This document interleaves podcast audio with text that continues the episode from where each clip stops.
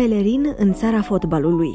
Vrând nevrând, am să mai beau o cafea. Eu nu mai știu a câta cafea în această lungă ospeție de cronicar sau reporter pe la fostele glorii ale fotbalului. Pe meșterul Petre Steinbach însă nu-l pot refuza, chiar și numai pentru faptul că descântă licoarea lui Pele cu un ritual deosebit ca în casa lui Pașadia, craiul de curtea veche. Petre Steinbach, un om cu fața aspră, aș spune crestată, ca un portret de Sicheiros, un bătrân tânăr cu părul alb tuns scurt ca boxerii de altă dată. E gata și cafeaua. Petre Steinbach scoate dintr-un dulap albume de piele, cărți de aur, ziare vechi, plicuri din străinătate. Acum câteva zile l-am rugat pe fostul half centru al echipei naționale și al Unirii Tricolor să-mi vorbească despre marele său meci împotriva Iugoslaviei la Zagreb în 1931, când echipa României a câștigat cu 4 la 2. Iar acum meticulosul meșter caută ziarele vremii. Scrisul e lege pentru ca nu cumva vârcolacii memoriei să o ia razna, împodobind prea mult slova atunci scrisă.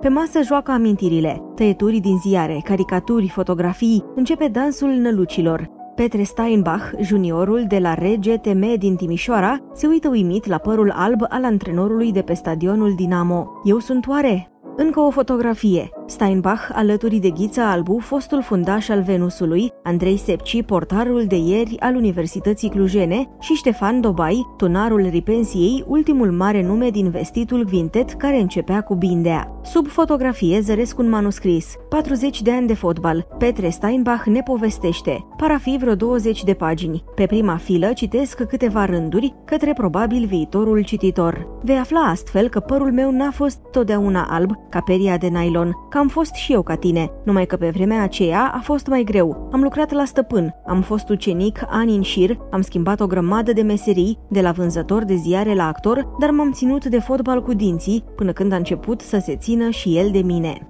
Mă uit la fostul vânzător de ziare, caută mereu, încep să mă simt stingherit, încerc să-i explic că de fapt dar Steinbach continuă să caute netulburat, sugerându-mi din privire că ziarul cronicii de la Zagreb e o chestiune care nu mă mai privește doar pe mine. Reiau manuscrisul celor 40 de ani și citesc alte trei rânduri în josul paginii, care pare să fie finalul introducerii. Am fost de 18 ori internațional în echipa României, dar socotesc că adevărata mândrie a vieții mele este munca de antrenor. Stau și mă gândesc dacă nu cumva am greșit cerându-i meșterului Steinbach să reînvie doar amintirea meciului de la Zagreb, dar Petre Steinbach continuă să caute cu insistență calmă cu care a potrivit ani de rândul și retul lui Ionică Bogdan, Costică Marinescu, Traian Iordache, Călinoiu, Voinescu, Constantin Pârcălab și al multor altora. Reintru în hora nălucilor. Printre dănțuitori, un exemplar al ziarului englez Times din ianuarie 1933. Pe două coloane, o fotografie. Fotbalistul român Petre Steinbach în mijlocul jucătorilor de la Tottenham Hotspur. Dar șirul surprizelor abia a început. Zăresc alături o scrisoare care începe cu Dear Peter și poartă o semnătură celebră, Herbert Chapman. Da, Herbert Chapman, managerul clubului londonez Arsenal și creator al WM-ului. Într-un alt plic, o altă surpriză. Semnează Hugo Meisel, favoritorul Wonder Team-ului, marea echipă a Austriei de acum 30 și ceva de ani. În sfârșit, încă o semnătură, Stanley Roos, președintele FIFA. Meșterul Steinbach, deși ocupat cu cronica meciului de la Zagreb, a surprins dilatarea în trepte a pupilelor mele și se simte dator să-mi explice. Amintiri din Anglia. Am fost de două ori și am stat câte o lună, în 1933 și în 1938. Am vrut să văd fotbalul la el acasă. Matthews depășise încă de atunci, din 35, faza ucenicului vrăjitor din Blackpool și juca din plin. Am fost în Anglia ca să învăț. Am avut o scrisoare de recomandare de la Hugo Meisel către Chapman și grație acestei scrisori mi s-au deschis toate porțile ca punțile castelelor feudale. Francezul Ten scrie în însemnări din Anglia că la englezi purtătorul unei scrisori de recomandare este tratat ca un membru de familie, nimic mai adevărat. Petre Steinbach, cândva un foarte apreciat ziarist sportiv, simte cu flerul său personal că am și calculat numărul paginilor rezervate însemnărilor sale engleze. Fără să mai piardă vremea, amână căutarea cronicii de la Zagreb și pune din nou pe foc licoarea lui Pele. Deci despre Anglia. Vrei să știi de sigur ce m-a impresionat mai mult în Anglia? Atunci te rog să mă crezi că este de-a dreptul uimitor faptul că toți, dar absolut toți cei care lucrează în industria fotbalului britanic, au fost cândva jucători de fotbal. Toți, absolut toți, începând cu președintele clubului milionar Aston Villa, trecând pe la masiorul lui Tottenham și sfârșind cu modestul, dar totdeauna mândrul portar de noapte al arenei Arsenalului, Highbury. Acest formidabil principiu de castă m-a impresionat, aș spune,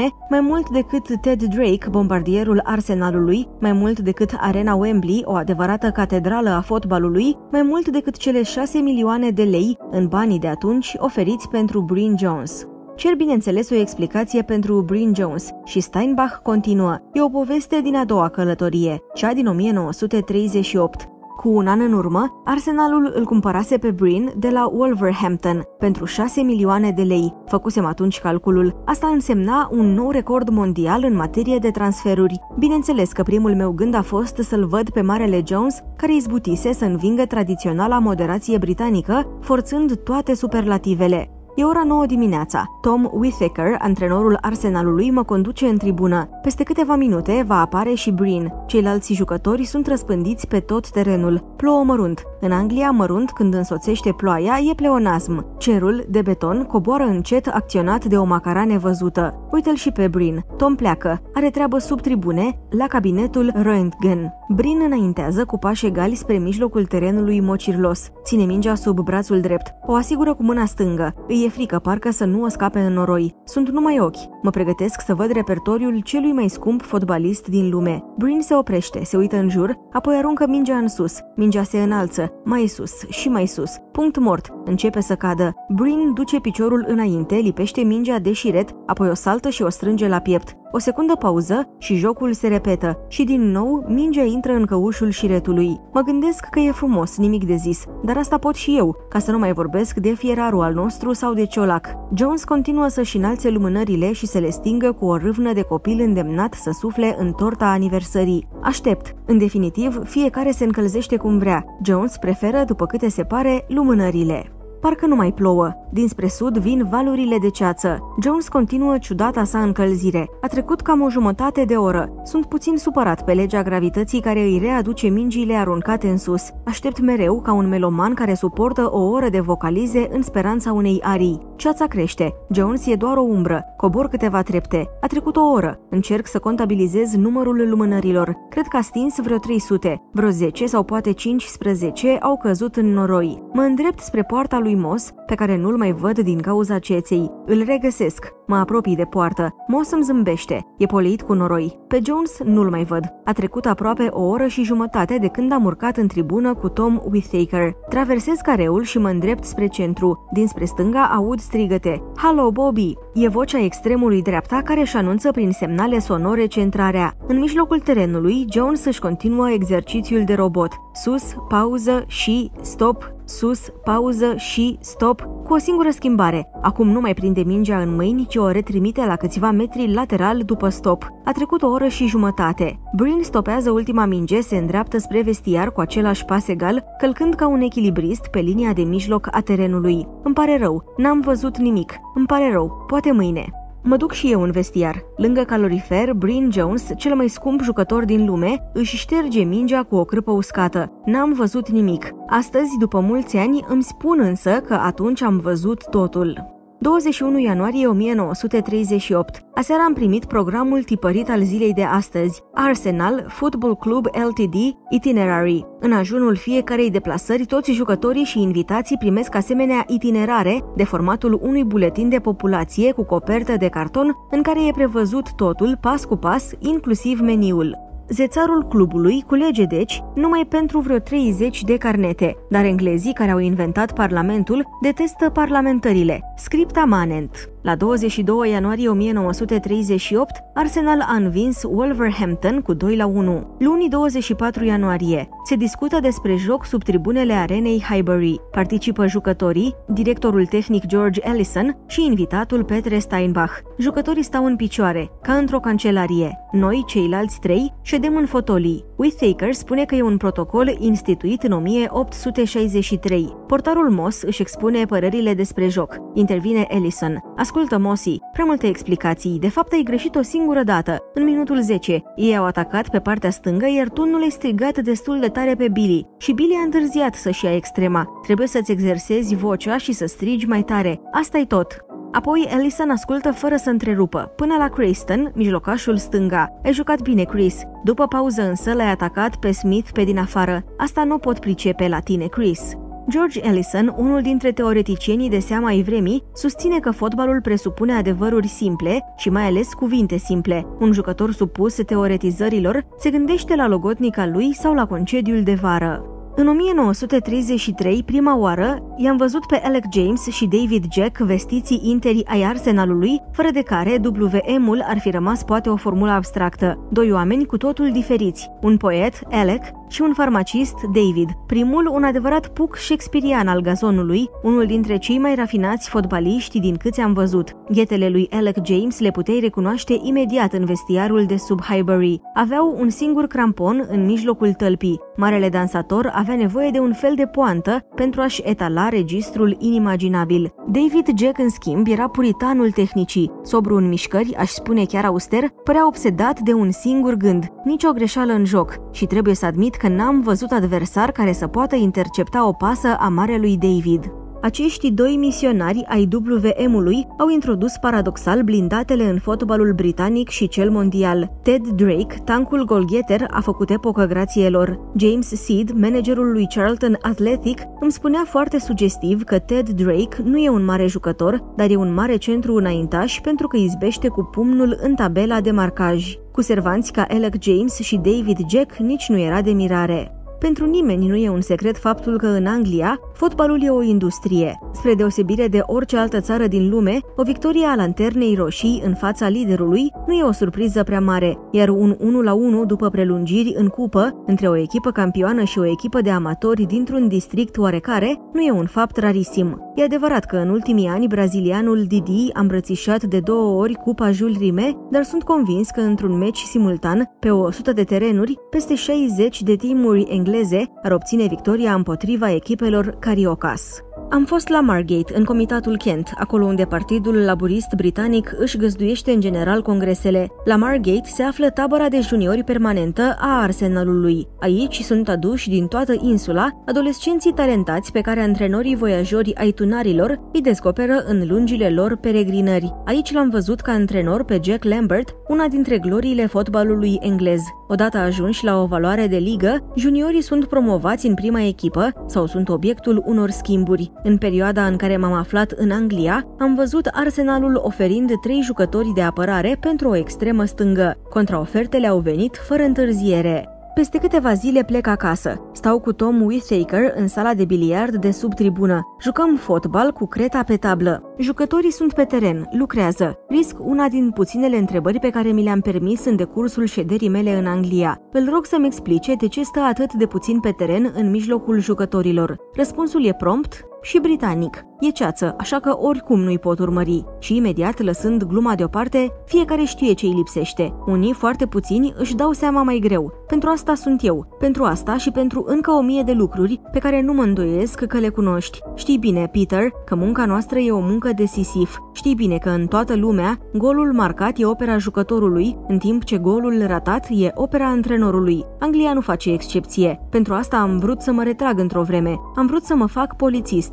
Mi-am scos din dulap diploma de bacalaureat care e obligatorie. Am cercetat normele probelor fizice, îmi erau la îndemână. Am căzut însă la înălțime. Am doar 1,78 m, iar polițiștii britanici trebuie să aibă cel puțin 1,80 m. Steinbach continuă. Am învățat multe în țara fotbalului. Am învățat în primul rând că fotbalul nu tolerează intruși. Englezii spun că și omul care aduce tava cu lămâi în vestiar trebuie să fi primit și el cândva o feliuță de lămâie în pauza dintre reprize sau să fie avut odată un bandaj de gips în jurul gleznei. Am învățat apoi că la baza fotbalului englez stă în primul rând disciplina, o disciplină absolută ca aceea a santinelei din fața palatului St. James. Într-o noapte, magazinul de bijuterii din fața palatului a fost prădat dat sub privirile santinelei, dar santinela n-a mișcat. N-avea dreptul să părăsească poziția de drepți. Poate că din aceeași cauză, englezii părăsesc atât de greu WM-ul pe care l-au creat acum 30 și ceva de ani.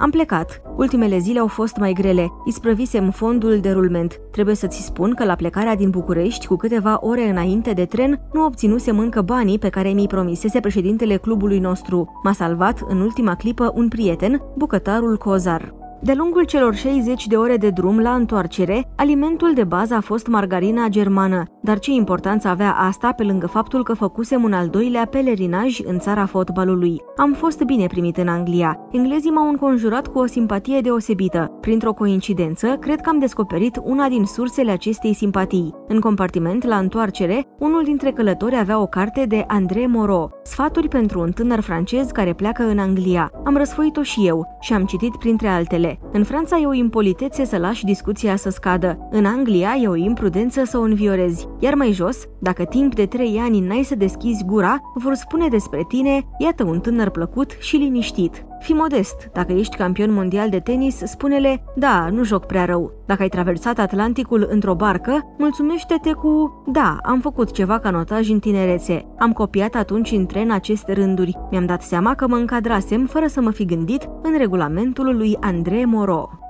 Meșterul Steinbach strânge cu grijă albumele și le pune în sertare, mângâind cu înfiorare muchiile coperților. Mă apropii de o vitrină și zăresc printre cristale o plachetă. Citesc. Federația Română de Fotbal Asociație oferă acest dar modest lui Petre Steinbach, cel mai merituos, mai disciplinat și mai cavaler jucător. Transmiterea acestei plachete de bronz s-a făcut în București, în pauza jocului divizionar A, Unirea Tricolor AMEFA 4 la 1, 1 la 1, 1932. Îmi strâng și eu hârtiile. Mă gândesc la cuvintele lui Octav Luchide, unul dintre rectitorii fotbalului nostru, martor ocular al neuitatului 4 la 2 cu Iugoslavia la Zagreb. Petre Steinbach a fost, înainte de toate, un cavaler al gazonului. N-am cunoscut un jucător mai fair. Spunea întotdeauna că un fotbalist care își cosește adversarul e ca un ciclist care bagă un cui în roata vecinului la înghesuiala din fața unei bariere. Pe Steinbach nu l-am văzut lovind niciodată. Reporterul e nevoit să plece. E foarte târziu, dar Petre Steinbach îmi ghicește gândurile și îmi pune mâna pe umăr. Dacă ai să scrii vreodată amintirile dezgropate în seara asta, aș vrea să mai sacrifici o pagină. E o poveste pe care mi-a amintit-o într-un jurnal cinematografic Horia Căciulescu atunci când și-a îndreptat ironiile cam știrbe asupra lui Constantin pentru acel 11 metri ratat la Olimpiadă contra maghiarilor la Tokyo. E o poveste care i-aș da titlul Constantin, Feliuța de Lămâie și Steinbach.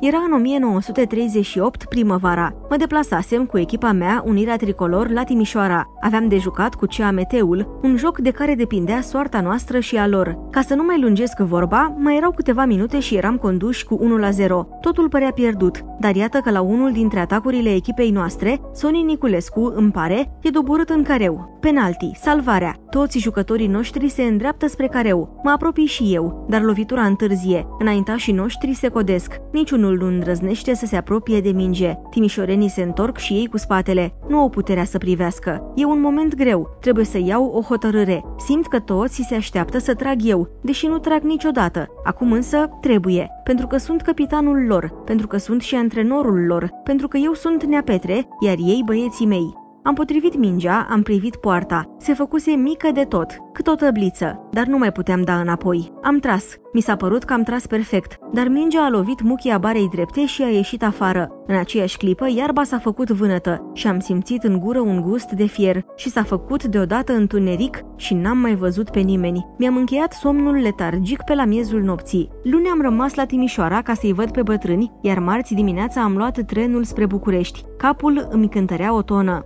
La Craiova, cineva a cumpărat din gară Gazeta Sporturilor. Atunci am primit lovitura cea mare. Am citit negru pe alb declarația unuia dintre conducătorii echipei noastre, care se întreba dacă Steinbach a greșit sau a vrut să greșească penaltiul. A greșit sau a vrut să greșească. Am ajuns în București seara, dar nu m-am putut duce acasă. A greșit sau a vrut să greșească? Am umblat toată noaptea și eram obosit. Totul era atât de încurcat. M-am trezit apărându-mă cu glas tare. Cum poți trage intenționat un penalti în bară? Eram disperat. Și asta din pricina unui om care nu subsese niciodată o feliuță de lămâie într-un vestiar. A doua zi, dimineață, m-am dus la club și am cerut ca omul în cauză să-și retragă imediat acuzația, tot în ziar. Am așteptat în zadar. După 9 ani, eram nevoit să renunț la tricoul Unirii și cât aș fi dorit să plec altfel. Au trecut patru luni. Într-o duminică m-am dus din nou în obor la meci, împreună cu soția. Mă trăgeau cei 9 ani. Unirea juca cu UDR-ul. Un meci cheie. Baraj. Mi-am lăsat soția în tribună și am coborât în vestiar. Pe culoar, foștii mei conducători mi-au barat drumul. Petre, scapă-ne! Covaci nu poate juca. N-avem centru half. E un joc de care atârnă.